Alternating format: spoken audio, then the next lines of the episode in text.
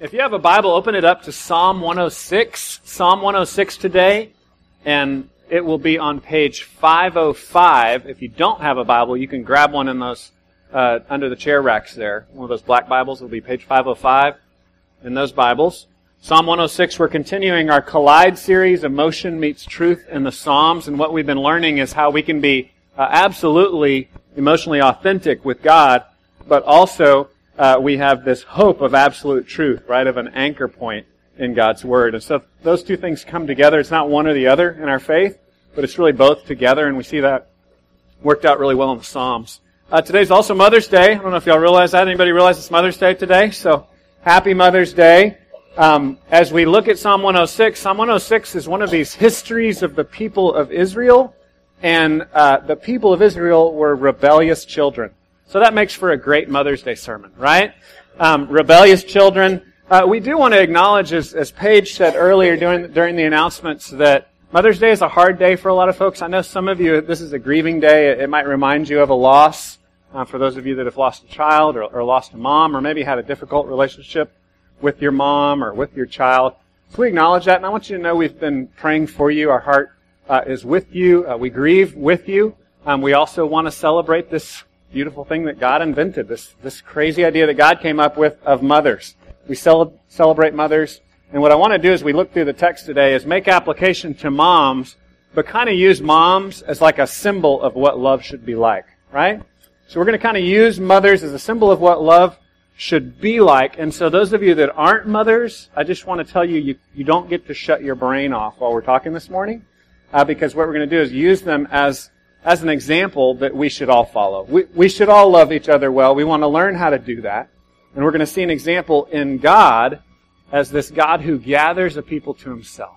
So Jesus said it like this, like he longed to gather uh, God's people to himself like a mother hen gathers her chicks.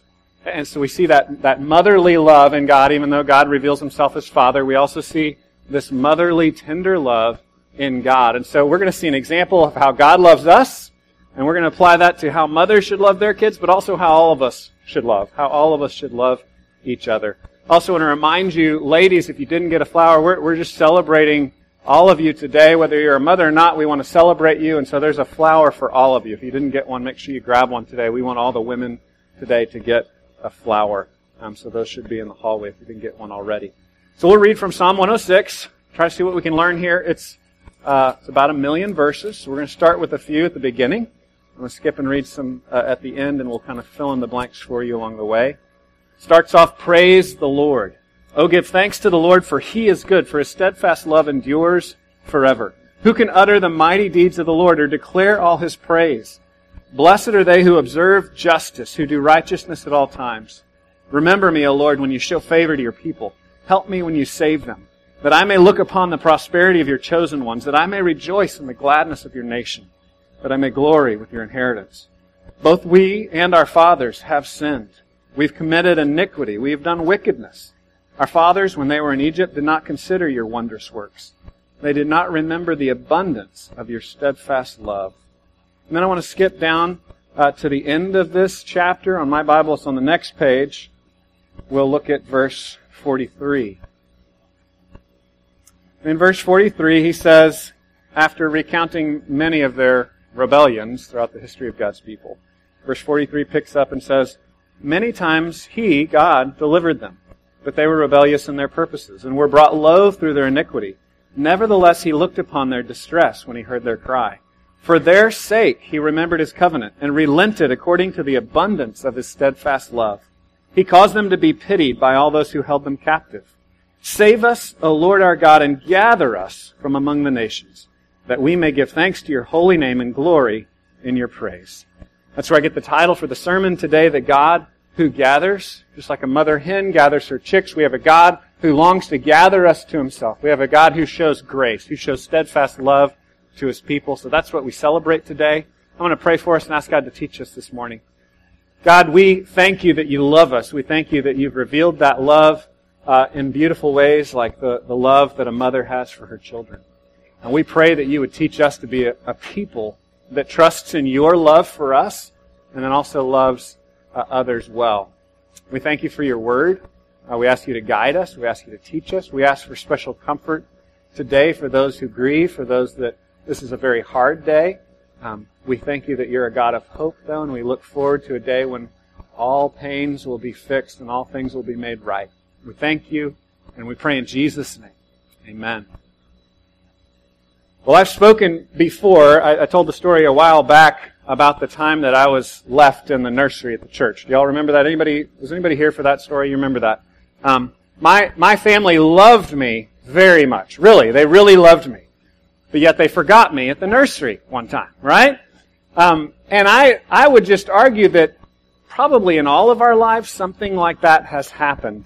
E- even those of us that have had the best parents that loved us dearly, there were times when they forgot us or forgot something that we needed. Has that has that ever happened to you? Some of you? It's okay to raise your hands. M- moms will admit sometimes, right? Sometimes moms make mistakes, right? That happens sometimes. Rarely, but sometimes that happens. And you've probably done that to other people, right? There are people in your life that you love dearly. You love dearly, but yet you, you, you forget, or you do something stupid, or even something malicious, and, and you fail in some way to love as, as you desire to love. God talks about that kind of picture of love in Isaiah chapter forty-nine. He says, "Can a woman forget her nursing child, that she should have no compassion on the son of her womb?" That's a rhetorical question. It's like, a mom could never forget her child, right? It's kind of uh, it's kind of this parable. It's kind of like this metaphor in our society of, of the greatest love there is is a love that a mother would have for her child, right? You've heard the phrase, uh, the face that only a mother could love. Have y'all heard that phrase before? Right? It's, it's like it's this relentless, irrational love that mothers have for their children. And so that's the that's the proverb here that's being picked up in Isaiah forty-five or forty-nine. I'll say it again. Can a woman forget her nursing child that she should have no compassion on the son of her womb? And the answer is probably not. A mother wouldn't do a thing like that. And then the answer that the text gives is, even these may forget, yet I will not forget you. God says, you know what? The greatest earthly love we know, maybe, maybe for argument's sake, we'll say the greatest earthly love we know is a mother's love for her children. Yet that, that, that love still fails sometimes. That love still falls short sometimes. And God says, my love's like that, but it's better. My love is like that, but I'll never forget. All of us have failed to love someone that we loved. We've, we've all failed in some way, but God's love never fails, and that's the promise that we have in the gospel. So again, I'll remind you of this picture that Jesus gives us at the end of Matthew. He's coming to a rebellious people, the city of Jerusalem, and he's saying, "Oh, Jerusalem, how I've longed to gather you like a mother hen gathers her chicks to myself." And Jesus says, but you are not willing. God has this gracious love towards us, and we are rebellious children. So we have a, a picture in Scripture that God loves us relentlessly. And that becomes a picture for us in how to love others. So what I'm going to do as we move through the text is I want to make application for how mothers should love. What, what should it look like? How should a mother love her kids? And then I'm going to say, moms are going to be our examples. I'm not a mother. They're going to be our examples of how we should love as well. Okay? You following me?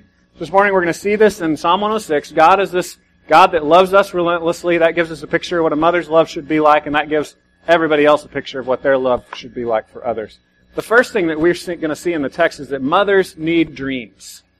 So as we look at this God who is a gracious God, who is a loving God, a God who gathers us to himself, we see in the first few verses uh, this impulse to hope, this impulse to dream. And so that's an example to To think positively, we might even say. A mother has this irrational, relentless love. A mother should dream. Look at verse one in one oh six. Praise the Lord. Literally, that phrase in Hebrew is hallelujah. Have y'all ever sung that in a song? Hallelujah? You've heard that before, right? Even if you didn't grow up in church, you probably heard the term hallelujah. That's just the Hebrew words, praise the Lord. That's what hallelujah means. So when you sing that in a song, you're singing in Hebrew. Hallelujah. Praise the Lord. Then he says, "Oh, give thanks to the Lord, for he is good, for his steadfast love endures forever." So this is fixing our hearts as we sing or as we pray this psalm, fixing our hearts that God's love never stops. It's relentless. It goes forever. Remember, we've looked at this word steadfast love. It's, it's the Hebrew chesed, which is most often used to, to kind of connote the idea of God's grace, God's uh, unconditional love, his covenant love, often translated in this translation as steadfast love. So his steadfast love endures forever. We can count on it, right? So in Isaiah forty-nine it said, a mother's always awesome at loving, mothers always love, but even if they don't, we know that God will. And that's what's being reaffirmed here. Verse three, or verse two, excuse me, who can utter the mighty deeds of the Lord or declare all his praise? This is a rhetorical question here. Uh, Derek Kidner, one of my favorite commentators, says the answer is no one. So, so let's look at it again. Who can utter the mighty deeds of the Lord or declare all his praise? Kidner would say, no one. No one really can.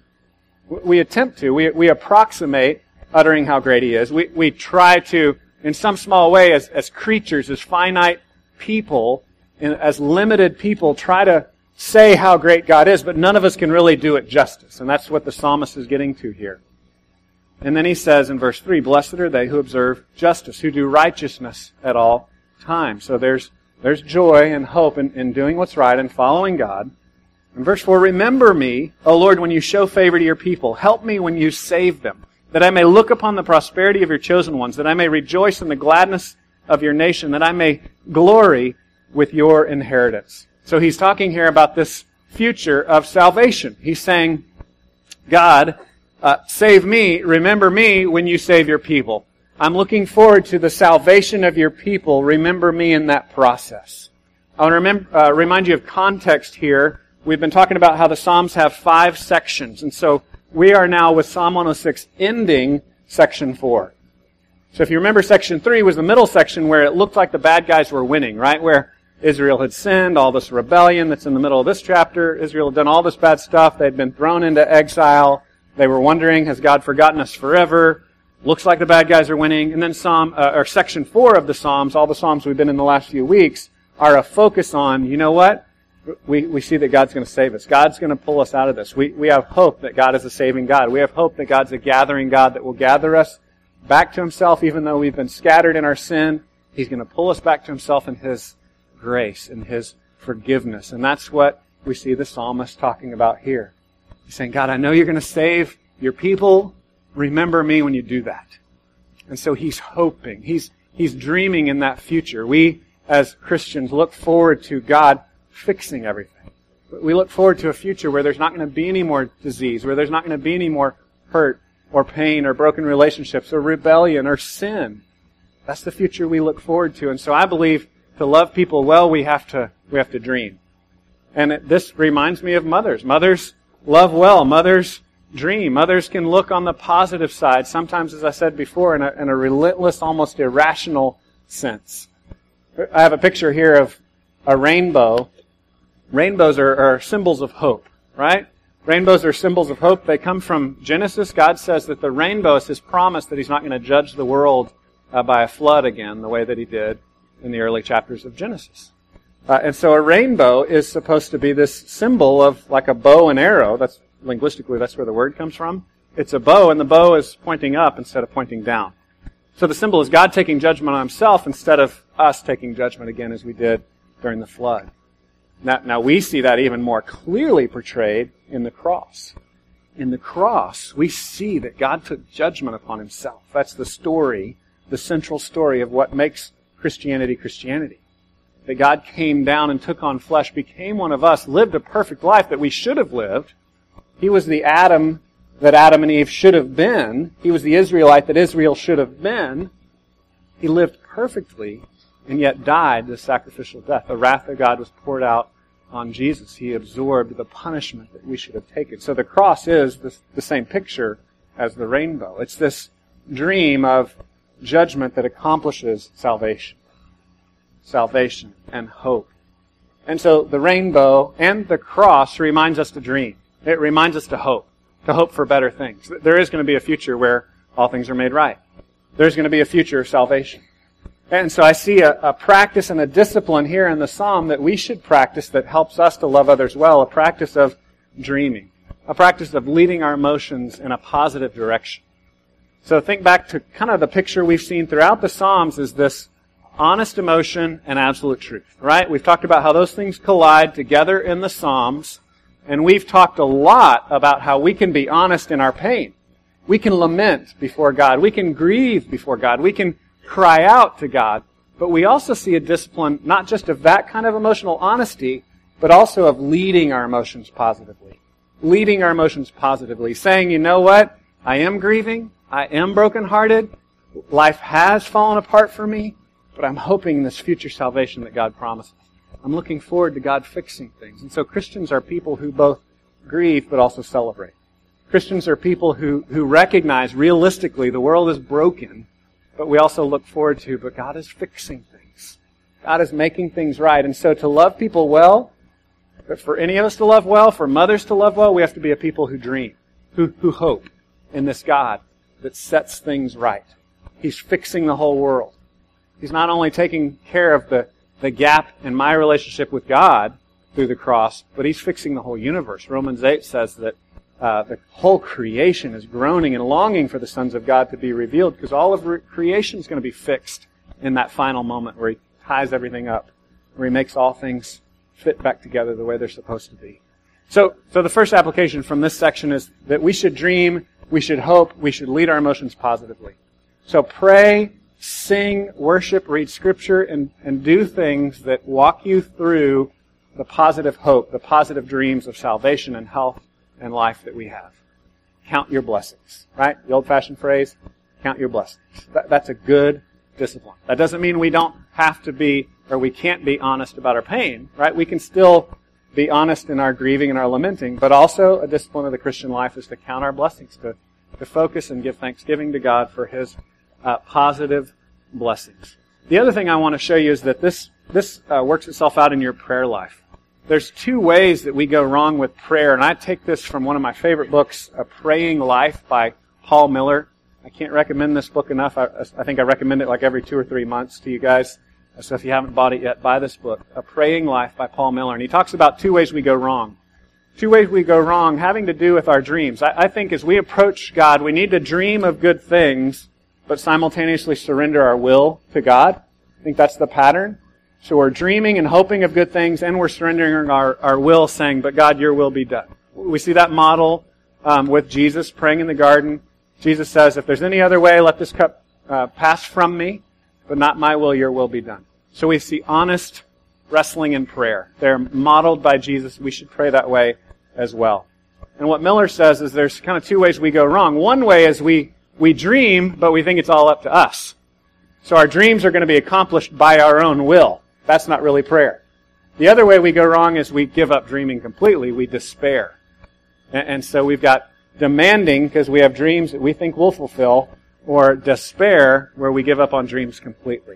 And he says, says these are the two common ways that we kind of fall off one side or the other of not having a healthy prayer life, where we, we dream and hope for God's goodness in our life, but we also are simultaneously surrendering our will to Him. So work that into your prayer life. Continue to dream. Continue to dream. Continue to recognize that God is a God who's making all things right. God is a God who loves us, who is fixing the world, and He starts with us. And so personally, that starts with recognizing our, our own sin, our own need for rehabilitation, transformation, forgiveness, and He's going to use that to fix the whole world. So that brings us to the next section. Mothers, and all of us, need confession. I know this is almost heretical on Mother's Day to say that mothers sometimes sin and need confession. Uh, so I just want to recognize that I, I would still argue that mothers are, are better than other people generally, but sometimes mothers sin. Okay? Are you with me? Sometimes mothers sin. It happens sometimes. Mothers sin. Mothers need confession, just like all of us. Romans three twenty-three says, for all have sinned and fallen short of the glory of God. All people. All people, no matter who you are, no matter what your role in the world, we all are sinners that need a Savior. And as a mom, one of the best ways you can love your kids well is to admit that. Be real about that. Right? Don't give up in the fight against sin, but confess your sin and trust in Jesus to forgive you, and confess your sin to your kids as well. Don't hide it, but be real about that. Well, we see here in the text that Israel and the psalmist, they're recognizing that they've sinned, that they've messed up. Look at verse six in Psalm one oh six. He says, both we and our fathers have sinned. We have committed iniquity. That's another word for sin. We have done wickedness. Our fathers, when they were in Egypt, did not consider your wondrous works. They did not remember the abundance of your steadfast love, but rebelled by the sea, at the Red Sea. Yet He saved them for His name's sake, that He might make known His mighty power. He rebuked the Red Sea, and it became dry. and led them through the deep as through a desert. So he saved them from the hand of the foe. So he says, we've sinned. God saved us anyway. God saved us because he's gracious, not because we were so awesome, but we've sinned. And then the almost the vast majority of this text now, going through the rest of Psalm one oh six, is him recounting how often God's people sinned. God's rebellious children, how much they sinned, how much they wandered. But again, the thesis is God is this forgiving God that gathers us back to himself, and so we can learn how to love as we see God loving us by his grace. But it starts with confession. Uh, Christianity one oh one is recognizing that we are not God's people by virtue of our own accomplishment. We are God's people because of his grace and forgiveness. And that is a very important thing that, I know some of you, if you've been here long, probably get tired of me saying these kinds of things, but, but that's something we so easily forget. We so easily forget, even though we believed it at one time, we might slide back into thinking now it's because of what we've done or what we've accomplished. But we see repeatedly throughout Scripture that God's people are God's people not because they've always done right, but because God is this gathering, loving, gracious God. So we're sinners. We confess we're sinners, yet God loves us. I'm not going to read all of the sin. I would encourage you, it's it's a little depressing, but I encourage you to read through the rest of Psalm one oh six and see the ways that God's people have rebelled. And recognize this is one of these summaries of the whole Bible. There's there's other places like this. Psalm seventy-eight, Jim Wilson preached for us a few weeks ago. Acts chapter seven is another summary of the whole Bible. What's interesting, when you read these summaries of the whole Bible, it's a lot of sin. It's a lot of sin. And, and if, if you grew up with Sunday school teachers that told you to always imitate the Bible characters, just understand that, that that's not really what we should do. Um, the Bible characters were mostly bad, and we're not supposed to imitate them, right? We might imitate their faith, trusting in God's forgiveness, but we're not to imitate all the things that they did. And that's an important thing to remember. When we see these summaries of the whole Bible, like Psalm seventy-eight, Psalm one oh six here today, Acts chapter seven, a lot of other places, it's a lot of sin. It's a lot of rebellion. So being God's people is not that we do everything right. It's it's trusting in his forgiveness, trusting in his grace. So let's pick up uh, down in verse thirty-four. He starts talking about where, where some of this went wrong. In verse thirty-four, he says, "They did not destroy the peoples as the Lord commanded them." Now, there's a whole there's a whole problem here that a lot of us as modern skeptics have. I, I want to assure you that I've I've wrestled with this myself. This is a hard thing, you know, when you look at Old Testament history and God commanding his people to destroy other people groups. I just want to recognize that is hard for us to deal with as modern people. And I'd love to talk to you about that another time. I don't think that's the main idea of today's text, so we're not going to spend our time defending that. But I just want to recognize that's a that's a difficulty, right? That's a hiccup for us as modern people. But let's just kind of take that where it is and, and move forward this morning. Call me, email me if you want to talk more about this. It says in verse thirty-five, "But they mixed with the nations and learned to do as they did." So the idea was these were uh, incredibly wicked people groups, tribes doing horrendous things, practicing horrendous sin, incredibly offensive stuff, that God had his people and said, "I want you to judge them. I want you to, through war, destroy these other people groups that are doing horrible things." And instead, they, they didn't, and they started doing the horrible things that they were doing. That, that's basically the story. So in verse thirty-six, it says this, "They served their idols, which became a snare to them. They sacrificed their sons and their daughters to the demons. They poured out innocent blood, the blood of their sons and daughters, whom they sacrificed to the idols of Canaan. And the land was polluted with blood. Thus they became unclean by their acts and played the whore in their deeds. Then the anger of the Lord was kindled against his people, and he abhorred his heritage. He gave them into the hand of the nations, so that those who hated them ruled over them. Their enemies oppressed them, and they were brought into subjection under their power." So we have this picture of coming under subjection. That, that means the other ones ruled them, right? They had become their slaves. They came under the power, the dominion, the subjection of other people groups, as well as to sin itself. And so here we have a picture that sin leads to slavery. That's a repeated uh, curse, warning, promise, whatever you want to call it throughout Scripture. Repeatedly we're told that sin leads to slavery. We think we're going to find uh, freedom as we pursue money and sex and power and, and whatever gods of this age we're promised will, will buy us life and freedom. But what God tells us again and again is that those things actually ensnare us. He used the word earlier, they became a snare. Uh, you're, you're shackled by these things. I have a picture here of uh, children that are making bricks. These are slaves in India. I don't know if you knew this, but slavery still exists in the world today. One of the ministries that I support personally is the International Justice Mission, which is a Christian mission that takes uh, lawyers and investigators and former policemen and detectives, and they go into these places where slavery exists, and they document the abuses, and they use whatever means they can to work with the local magistrates and judges to set these children and people free. And so slavery still exists. We may have defeated technical and legal slavery in, in this culture, but it still exists all over the world.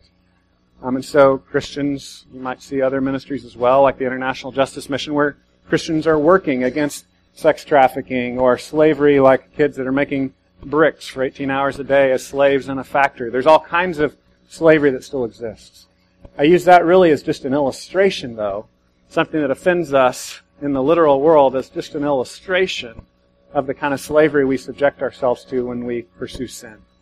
When we pursue sin, we're, we're promised uh, that we're going to be enslaved to that sin. That what we think is going to buy us freedom is actually going to make life more difficult to us. And it really comes to a climax here when he talks about the sacrifice of their children. And it says in verse thirty-seven, they sacrificed their sons and their daughters to the demons. They poured out innocent blood, the blood of their sons and daughters whom they sacrificed to the idols of Canaan, and the land was polluted with blood. We, we believe that we're a much more sophisticated people than that, that child sacrifice doesn't occur, but, but fifty-five million children have been aborted uh, in the last forty years. The year I was born, abortion became legal, so forty-one years. Um, forty-one years of abortion in our country. And so uh, we destroy our children in pursuit often of convenience, power, money, sex, pleasure. We're pursuing these other gods, sacrificing our children along the way. I would encourage you that if you're considering abortion, that, that we would encourage you to go to Hope Pregnancy Center. It's a ministry that we support. That what we do through Hope Pregnancy Center is actually come alongside people considering abortion and give them real help uh, to either keep that child or put that child up for adoption. We, we should be a culture as people that reflect God's love for us. So, so we need to start by confessing that we're a people that don't love children very well, so that we can get to a point of being the kind of community that loves children well. That's why historically the Christian church for the last two thousand years have been the people uh, that adopt orphans and start hospitals and start schools and care for children. That's just been a mark historically of what Christianity is. I don't care what your professor told you about Christianity causing every war in history. Um, he's wrong. Christianity historically has been the religion of orphanages, hospitals, and schools. So Christians are moved by this God who loves us and wants to gather us to himself. We're moved to want to do that as well. We're moved to want to show that love for the for the least of these. We're moved to reflect that love to others. So we start with confession. We start with recognizing we haven't loved the least of these well. And we come to a place of forgiveness, recognizing that God's a forgiving God that loves us, that Uh, poured out His grace to us in Jesus, that proved His love by taking judgment upon Jesus and giving us Jesus' righteousness.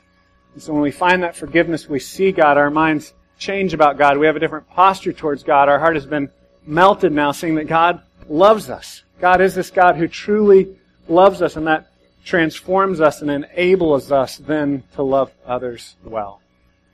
And that's where we come to the end here. Mothers need gathering. Again, mothers is a symbol for all of us. Mothers need gathering. They need to recognize that God is the God that gathers us to himself. All of us need that. All of us need to come to that place of recognizing that the God of the universe is a God that pursues us in love to gather us to himself. Look at verse forty-three. Many times he delivered them, but they were rebellious in their purposes and were brought low through their iniquity. Nevertheless, he looked upon their distress when he heard their cry. For their sake he remembered his covenant and relented according to the abundance of his steadfast love. He caused them to be pitied by all those who held them captive. So he's talking here about the incredible, relentless love of this God who would gather us to himself. He remembered his covenant. He has a steadfast love for us. He keeps pursuing us. I joked before, mothers have this irrational love, right? It doesn't make sense. You've been kicked, you've been screamed at, you've been thrown up on, and you continue to love your children, right? At least most of you, most of you do. It's this relentless love. We talk about, we joke about the phrase, the, the, the face that only a mother can love. And what we see in the Scriptures is that God has a love like that for us, even more so. It said in Isaiah forty-nine, uh, earthly mothers still mess up. Earthly mothers still fail, but God never does. God never does, and He pursues us, and He gathers us to Himself. And so He goes on and says, "Save us, O Lord our God, and gather us from among the nations, that we may give thanks to Your holy name and glory in Your praise. Blessed be the Lord, the God of Israel, from everlasting to everlasting." And let all the people say, "Amen, praise the Lord." It starts with praise the Lord, it ends with praise the Lord, and the picture is a God who gathers us to Himself even though we're rebellious, even though we wander, even though we go the other direction. Any of you have kids, or maybe you remember this from your own childhood, where you, where you had these stuffed animals that you wanted to kind of take care of. Maybe you'd have tea parties with them. Maybe you'd, you'd gather them around at bedtime. Anybody, you, you see that happen. Maybe you didn't do that, but you, you've seen that in other cases, right? Um, I remember my kids like would, would gather their stuffed animals or their babies, and they'd have them on the couch to watch a movie with them, or they'd have to gather them all, you know, to get snuggled in for bed at night. I have a picture here of a little girl holding one of her stuffed animals, and you can just see the sparkle in her eye. She's so happy to have her little, her little baby, right? And you see this impulse of, of this gathering love, this, this gathering of little ones to yourself. And again, that's the picture we see of, of world history in the Bible. That the God of the universe is this God that loves to gather us to Himself. He's this God that loves us. We're His babies, and He loves us dis- despite the fact that we've rebelled, despite the fact that we've gone the other direction. He still remembers His covenant.